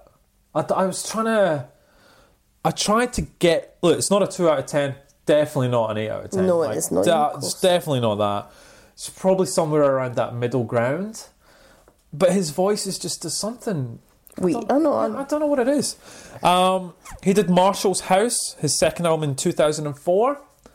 I didn't listen to it. No, I, I couldn't find it. Which is unusual. Well, it's it's on YouTube as well. Is it? Yeah, it is. It's there. Um, there's nothing from the first album that kind of made me go to the second one, to be honest. I did like the song I Miss You. Okay, all right, good. Is that about Ian Brown? Maybe. Guardian. You don't even care. Guardian, one out of five. Oh, no. He mangles lyrics, stripping away every nuance of sensitivity, replacing it with would be anthemic cliches. His guitar playing remains sublime, and there's a warmth to these songs, but it's not enough to rescue this middle of the road mess. Ouch. So he does artwork as well. You've talked about that before. So he Yes. did all the album covers. Yep. Also does um, actual Stone Roses exhibitions where he puts up all his artwork. That's great. You should when you go back, you should look into that and see Yeah. if you can get to one. You'd love that. I would. Stone Roses did eventually reform. You know, we've And I talked saw him twice. we've talked about that, so we're not going to delve into that. Lots of concerts, so they made some money off that. But could they get back into the studio together to make some new albums? No. Why would that be, Leslie? Oh, they were busy. Great. As for Chris, he went on to form the Yard. Why is it? Do you know? Well, I think we've talked about it. Whatever. Obviously, an unsafe working environment. As for Chris, he went on to form The Yard, which we talked about in the Shed 7 episode, releasing two albums with those. And then he released a solo album called Ashes. Mm-hmm. Did you listen to it? Yeah, no. Yeah, no. So you didn't listen to it? No. It's very, uh, it's very acousticy, very Jeff Buckley voice, Chris. When he's, it's more, it's really folky. It's, it's, it's, it's nice. I just Did he hit the big time? stop it. Just asking. I'm really interested. Okay, did, okay. If we're going like this, did John hit the big time? Oh, he'd already been in the big time. He'd already been in the big time, pal. Yeah. Shall we get? Have you got anything else to add before we get into the actual songs? Ah, no. I think we fought over this enough. I feel okay. Here we go. So I find a couple interviews with John, and I struggle because I go mute. Like I'm a real fan, but I don't warm to you. I want to warm to you. At least Dean Brown's funny. Yeah, yes. And I do think there's obviously, you know, where there's smoke, there's fire. so, What gave it away? Is it the fact that you can't work with anyone? so, I just think he's probably a wee bit of a, a loner. But I do think he's a like he's a, he's one of those. I think he's a true artist. Agree. so he's musically and art art. So then, he's just. But what I find interesting is when he was on his own and he had the ability to put his stamp on it, and he could have done all his twinkle twinkle guitar solos all day long. His solo work's the worst stuff. Okay. So he obviously needs a band. He obviously does need to have people around and bounce off. Yes. And he does need a vocalist. Uh huh. For sure. Yep. So there's not a lot of self awareness there. Okay. So I do struggle with it. I want I want him to have this great legacy because I still think the Stone that's just one of the best albums ever and I think it was genius. But it hasn't the career just fizz, it just full on fizzled. Put this on your work. Put your work hat on. Yeah. Right. So you've got an employee, been in a couple of teams, not worked out, clashes. Yeah. Bit of a perfectionist. Doesn't build relationships well. Put him on a What- pip. You'd put him on a performance. imp- you wouldn't coach him. You'd put him straight to a performance improvement plan. Ooh. Well, I would hope the manager's like, that's not my job. Um, no, but I would, like, I feel, I just don't know if it's in him. Like, I think he's, he's obviously so artistically headstrong. I think the tagline of this whole episode is "You'd put him on performance management." Oh, that's brilliant. Surprised you didn't say that. To No, I was waiting for you to set it up. me. Um, no, I think, that, well, I think we could probably get to the end of the pip and it would be, Mm-hmm. He'd, you reckon he'd, he'd come I first? reckon. Okay, all right. Um, so just rounding that back. So more on the we talked about Shed Seven earlier. More connections with Stuart Fletcher going on to jo- to join Rick Witter and the Dukes that we talked about in the Yep. Shed Seven episode. Let's get into the singles and videos very very quickly, right? yes, I want to talk about the singles. Love is the Law was the first single, number three, so it did really well on the 10th of May 1997. The band uh, play on a beach in the UK, and there's a pier in the background. I couldn't figure out really annoyingly where it was filmed, so if anyone knows where it was filmed, let me know. But it's really cute because they're playing on the band. That on the beach, and everyone's watching them from the pier and the, the beach side. It's it's a really clever video. Do you think so? Love is the law. We're going to get into Blinded by the Sun, number seven, 26th of July. The video, I want to talk about this two parts. One, the video is amazing to this. They're all in space and they're in zero gravity, singing, playing their instruments. It's a really well produced, a lot of money thrown at this video. Total opposite of Love is the Law, which is bare bones, you know, band just playing on the on the beach. The song Blinded by the Sun you shall we wait or because i just i just don't think that's a single You're off your head. you really you think it's a The single best song on the album. oh phew, What are you talking about? i don't know i just Love is the law, shouldn't be. You can't be singing Strap on Sally in the middle of Top the Pops. good point okay okay love me and leave me number 16 Now that's a single. 11th of october 1997 don't disagree with that band is uh, they, they must have put all the money into blinded by the sun because it's, it's a very bare bones video it's, it's all right you can talk to me went to number 15 13th of december 1997 it's filmed in japan at the famous shibuya crossing spliced with live uh, footage of them in concert in japan japanese people must have loved these guys because it's just packed to the rafters and everyone's super into it but i checked they've never charted in japan I checked. Weird. Yeah, I checked all the charts, but just I, I couldn't find anything. You been to Japan? No, You need to go. It's amazing. Yeah, I do. It's one of the ones on my list. So Oh, you need to. It's amazing, amazing. Um, all right, should we get into the tracks? Yes, please. We've been here a while. All right, let's get into it. It kicks off with "I Want You to Know." I want you to know Why doesn't this make your list of great intros? because it's average. Whoa! Straight off the bat, Yes, that's the question. It's a good song, but it doesn't. It's, not not, your uh, top- it's Catwalk, it's not the Riverboat song, it's not Misshapes, it's not Okay. Girls and Boys, Okay. it's not The Changing Man. But it's a good song. is That's a what good you're saying. song, yeah, yeah, yeah. All right. I don't really think there's a bad song on this album, if I'm honest. There's no skippers for me. Well, maybe potentially Okay. one. I so one thing. So I, I don't think we've touched. Probably touch on it now. Chris Helms, his vocals. He's a great singer. Yeah, he is. He's a really, really, really good singer. Um, and some of his vocals in this album are just brilliant. And I really like, you know, the bit where he goes, "Do you think that we had it all?" Oh, worked?" Like he raises his. That is, I can't do it. Obviously, my singing was crap. Oh, There you go. The way- just that little inclination, that little change. I'm like, that's brilliant. That that's brilliant. Anyway, great breakdown. You of- did it. No, well, I tried. You heard me, I, I- Yeah. and also I don't think anyone needs to hear me sing after cast. Or me after uh, Sarah Andrew Brightman. Bocelli. Yeah. well, yeah.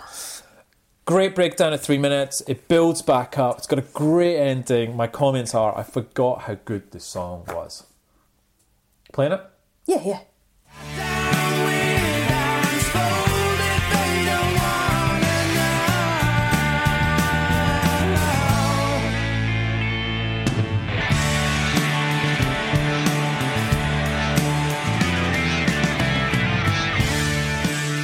Don't believe in Jesus.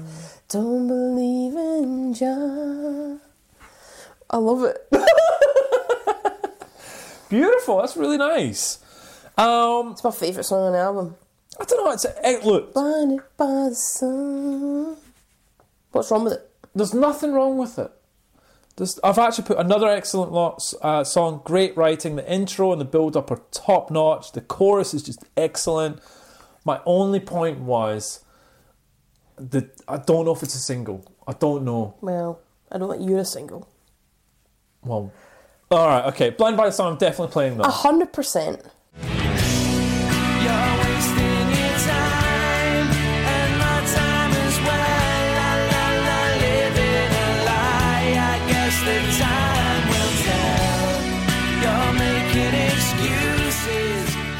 Suicide Drive. Suicide drive. Doo-doo-ba-doo-doo-ding-ding-ding-ding-ding. I skip. That's my skipper. It's not bad. It's not great either. It's about sometimes the the all the, the weight of the world getting to you. The lyrics are dark. Did you? Yes. Holy crap! I had no idea. So sometimes this world just drives you. Do you? Can you remember how to sing this? Sometimes the sun is Yeah, that's it. baby. Oh, the sun gets smoke gets in your eyes. Run the exhaust back inside. Close the window and take a ride. I've got a place to go. There's nowhere to hide. Suicide drive. And then the guitar stayed happy, plinky. it is. It's about Yeah. Yeah. He's hard to sing. I was singing in the car and I realised how bad I was on the way here because I actually do love to sing because of his it's his voice tone. yeah, yeah. I can't get Yeah. because it's too it's too low for me and I can't. But there's no mid range. Usually I Okay. can go either higher or lower, but his Okay. But I I just, don't- I just, I looked at the lyrics and I went, "Oh my god!" I had no idea how sad and depressing the lyrics were to this song. all their lyrics are hectic. Yeah, okay. I don't want to play this No, I because don't. you like- just, you just sang it. So we're moving on. A boy in a picture, boy in the picture. I know the boy in the picture. I love this song. This song I really liked. I thought, and the writing on it is is It's amazing. brilliant. About looking at an old photo of him twenty years ago, and do What could have happened and where? Oh. you want to sing it? Let me see what this. oh, if you find somebody that you need, go ahead and tell her, show her what you mean, and soon you'll find that love is blind and free. This bit kills me. If you see Sally or Smokey, say hello from me.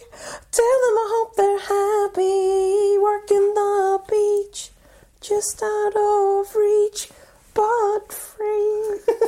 Because you just like you can imagine. I know. Probably all got Sallys and Smokies.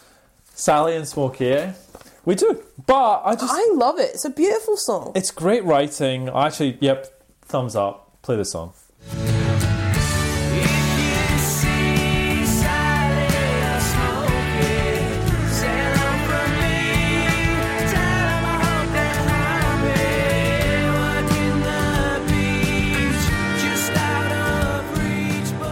Love is the law. It just makes me laugh. Why? The lyrics are Well, ridiculous. yeah, I mean, yes, they are. But Around Moan slap around, we always tried to get her pants off when she called. I mean, you can't. What's that? Strap on Sally, pants off, the whole thing. the whole thing. But when the guitar hits, the the way that's it just bang. That that's great it's song. a great great song. However, however, I didn't remember that this was seven minutes long. Uh huh. That's what I was talking about. So I'm like, I'm all in on this. This is great. The excellent guitar at four and a half minutes, but then it goes on. I skip it on. And it, I mean, what? That is ridiculous. So you don't, you skip. You're a big Squire fan, but you skip. Oh, because sometimes it's too much. This is a self-indulgent piece. I was a li- oh, controversial. I was a wee bit like that with Stone Roses, like on I Am the Resurrection. Sometimes. he bangs on for like, like, and sometimes you're like, it was nice for a minute. Hmm. For two minutes, I'm okay. Now you're taking a piss. I'm glad you said it and not me. So, but I still I just think it's too. I love a guitar solo best guitar solos. of all time. Oh my god, top ten. Oh my god, I've done it. I'm gonna do that. But I do. I love them. Guitar solos are normally the, my favorite part of the song. Yeah, yeah. yeah. But you gotta know when to stop. Oh, and that's it. You got to know when to, to. Yeah, I totally agree. And the guitar solo on this is brilliant. Yes. But, But then then stop. there's three minutes later, Yeah, you're just I like, get it. all right, I'm done, mate. Because then sometimes it just feels like he's keeping rhythm. That's Right? it. Yeah. yeah, I know. okay. But let's play it. Yep.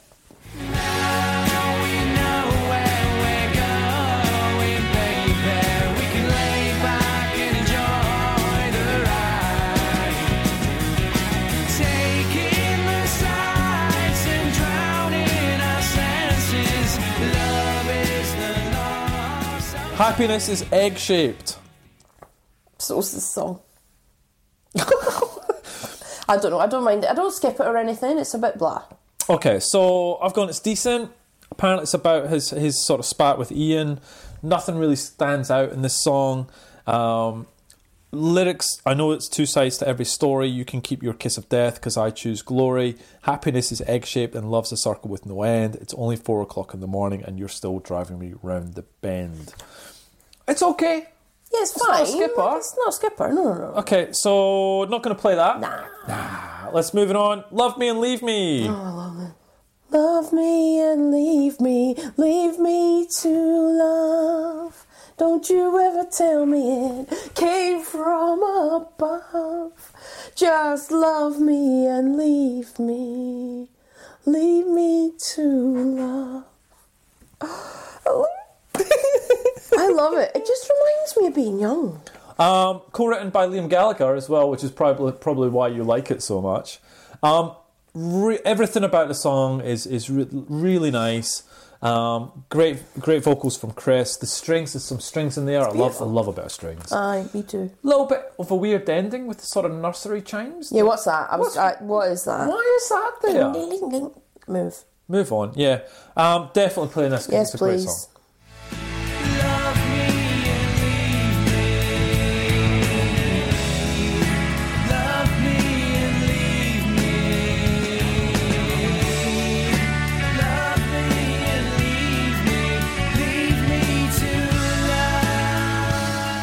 Round the universe. I don't mind it. It's a wee bit of a. It's a wee ditty.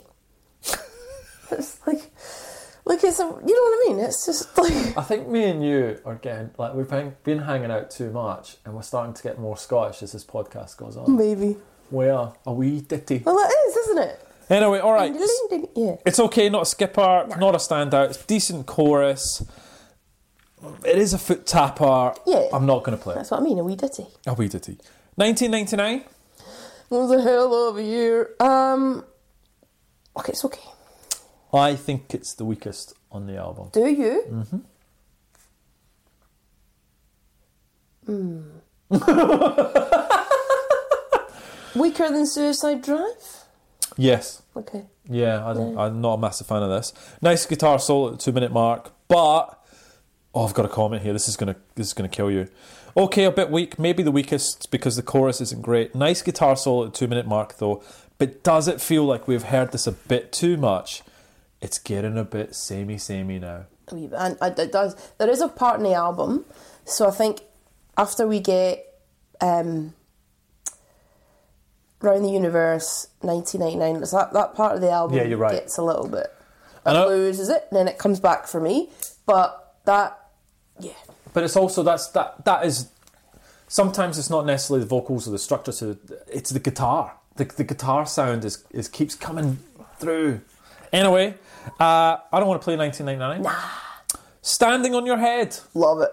yeah i'm all in on this That's a great song.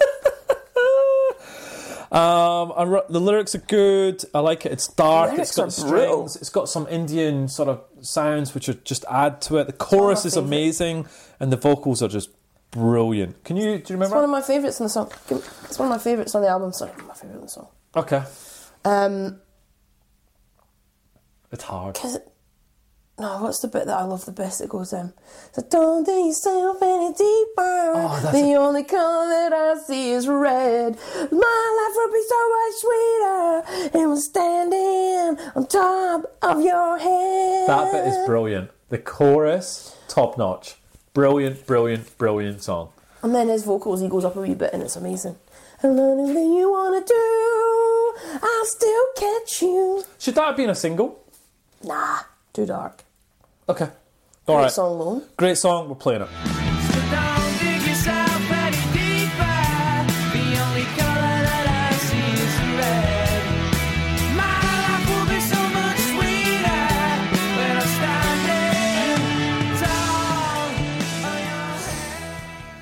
Ends with hello. I think we're going to be at odds here. Okay, so it's two minutes twenty-two. This song, right? My comments. Nice song. Would have moved it earlier in the album. It can stay as the last song if they extend it out and they make it a hurrah, but they don't, right? It actually fits the mold of a hurrah. So slow start, strings, nice chorus, but then it just fades away. Now, the biggest gripe I have about this, right? I've got John Squire banging out guitar solo after guitar solo after guitar solo, and then you get to the end of the album, nothing. And I just go, "Mate, what are you, what are you doing? What's, where are you, mate? And it just ends. Now, there's nothing wrong with the song. I actually think the song's very nice. But it just, it falls into that where an album just ends. It annoys me. Thoughts? Oh, I knew you'd say that. and I was thinking that in the car on the way back, and I was like, oh, I can't wait to get into this. I love it. And I like the fact that it's stripped back and it ends the album because I would have been a bit annoyed if we'd gone through another eight minute guitar solo. Aye, but that's what I mean. But if you bring back some of the other songs, like I said, No, And- because I and- think they fit. Because I think if you think about Love is the Law, you think about the bigger tracks, um, Blinded by the Sun, you think about Love Me or Leave Me. Mm-hmm. That, that's supposed to be like that. It's bare, it's stripped back, it's raw. so Chris Helm wrote that as well. So that's him. That's not not Squire. So maybe that's why it's that strip strip right back. So you, okay. I'm asking you. So you're happy with this? Good way to end an album Yeah, I don't need it to be. because you've you've had your fill. You've had enough of that. I like it. I know Okay. it's the end now. Okay. Yeah. And it's a actually, nice- yeah. That's yes. It does fit that caveat. You do know it's the end of the album. I'll give you that one. I think it's a really nice wee song, so you better play it. Oh well, I have to. Oh, yeah, end of the that's hour, right. end of the Good. episode. Um, all right, let's get into some reviews. Electro Panda, one out of five. Chris Helm's singing truly is a shambles. Squire's irritated screech would have been preferable. St- Still, love is the law is good for a quick spin. Add to the rest of the band is add to that the rest of the band is so utterly eclipsed by Squire's guitar work. There is nothing that he has nothing to work with, unlike the Roses' excellent rhythm section. That's an interesting call. Oh no. Do I think it drowns out the rest of the band? I don't know. I don't feel that. I didn't feel I good. just feel that sometimes it's a bit overbearing and repetitive. Um, Astrodyne, two out of five. I sold this album not long after I got it. I'd hoped that John Squire's great guitar skills would pour over in- into another project adequately to help cover the disappointment over the demise of the Roses. In spots, his playing and arranging is quite good, but the songs are pretty boring for the most part.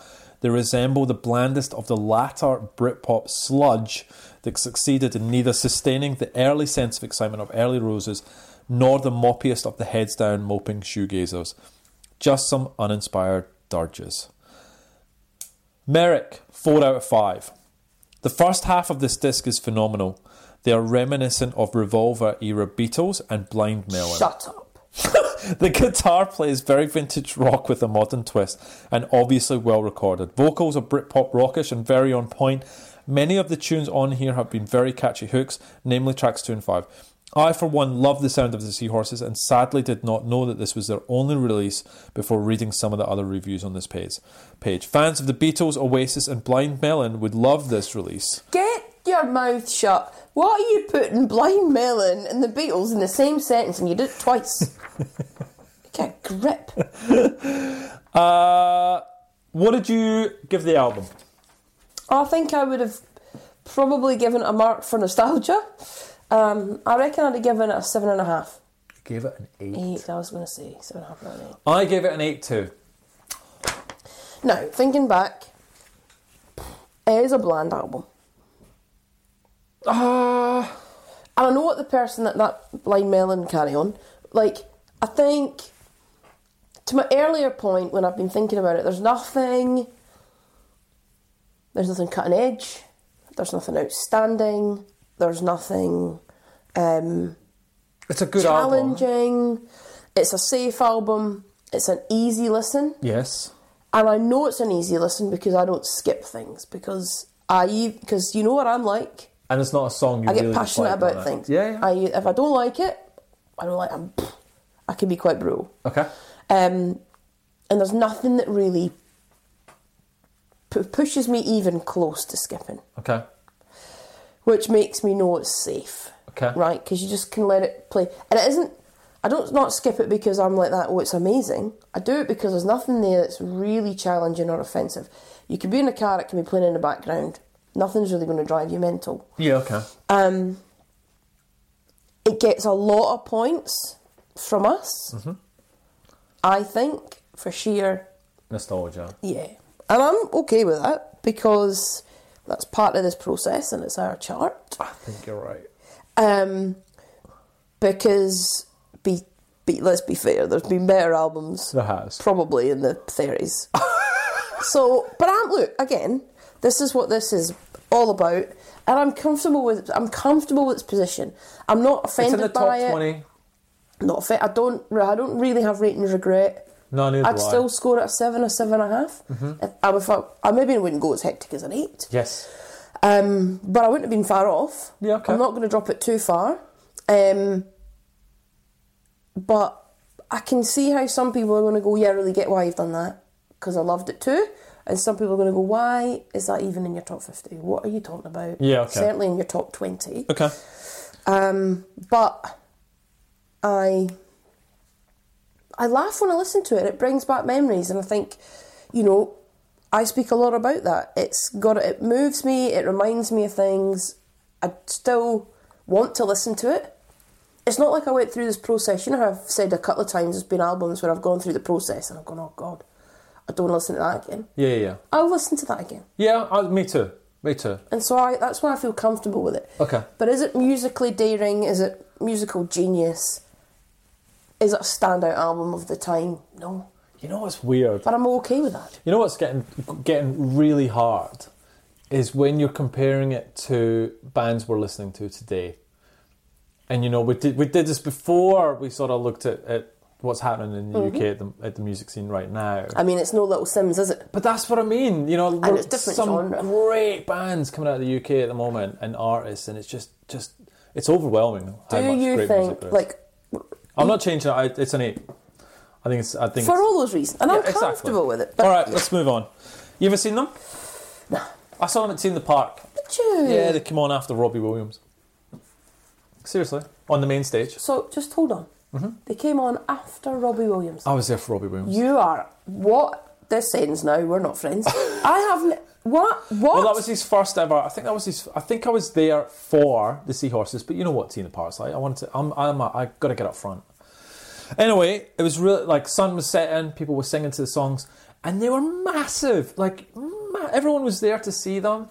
I'm not sure I've got over that Robbie Williams. All right, okay. So let's get into obviously the band done and dusted. Um, the only person active on Twitter is Chris Helm at Chris Helm. Are they on Spotify? Yes, they are. Ready for number 17? Oh no. Oh no, this is a big one. This is this is the big one. I I the big one? Not the big one, but I reckon people are going to see and hear this and go, "You're having a laugh. Why is that not in your top 10? Really? I think so. People are very passionate about this band. Oh no. Oh, give you. Oh, can I give you a hint? Yeah. Debut album. Okay. Yeah. Debut album. Yeah.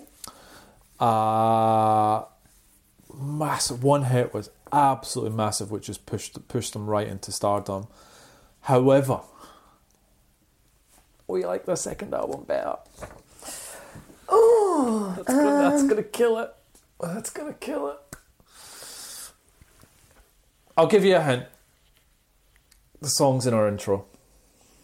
Oh, blue tones. It's the Blue Tones, and the album is Expecting to fly. Expecting to Fly. It's a great album. It's a great album. How do you feel about it though? Like, I mean, it's number 17. I'm surprised it's that low. Mm. Because what is coming after that? Mm. Looking forward to talking about that album. Um, Putting Out Fires is one of my favourite Britpop songs. And that's why these bot these the band are so fun. They're- They're just they're just lovely. Like they just realize everyone has a soft spot for the Blue Tones. They really do. I love the Blue Tones. Yeah, we do everyone. like the second album better. Controversial. and that's what I can't wait to get into. All right, we done. Yeah, we're done. Blue Tones, look forward to that. That was a long episode. All right, we are at Britpop Banter on Facebook and Twitter. Um, just get in touch with us.